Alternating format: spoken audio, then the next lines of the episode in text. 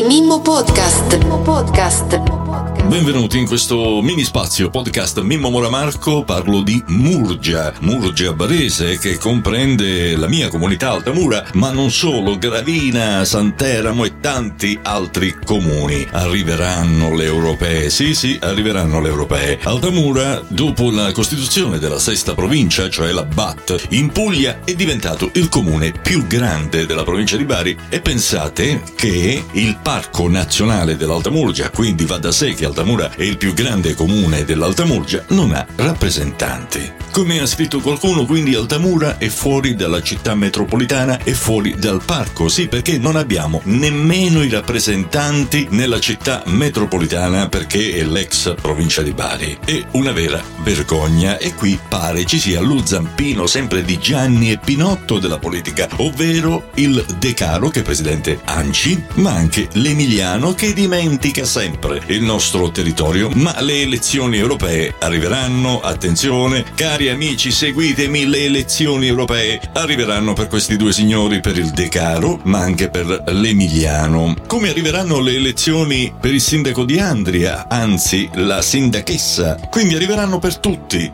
Vorrei anche precisare una cosa, che questo non assolve l'altra parte, il centrodestra. C'era un signore, un senatore, che se n'è uscito ultimamente con la frottola del pane dell'UNESCO di Altamura al posto di rafforzare la DOP pubblicizzarla come si deve e coinvolgere tutti i panificatori, non renderla una ditta individuale. E il 26 maggio, circa comizio per l'elezione del sindaco Petronella, questo signore, sto parlando dell'onorevole Sasso, diceva Altamura merita rispetto, prometteva altri militari in forza ai carabinieri, altri turni serali della polizia locale, ha sparato un bel po' di frottole questo pseudo politico che abbiamo nei nostri confronti e poi lo aggiungiamo a tutto quello che abbiamo detto prima del nostro territorio, attenzione signori, arriveranno le europee non dimentichiamo di votare prima di tutto e poi dobbiamo cominciare a mettere da parte chi ci ha sempre snobbati, dimenticati e anche questi pagliacci che girano miracolati continuano a raccontare frottole alla comunità. Intanto il nostro europeo arriveranno e ne parleremo un bel po' di questi signori, sia di centrosinistra che di centrodestra, perché in questi giorni ho anche mandato prima del Sanremo un paio di email ad altri miracolati del centrodestra che vi farò nome nome e cognome e quindi al prossimo podcast.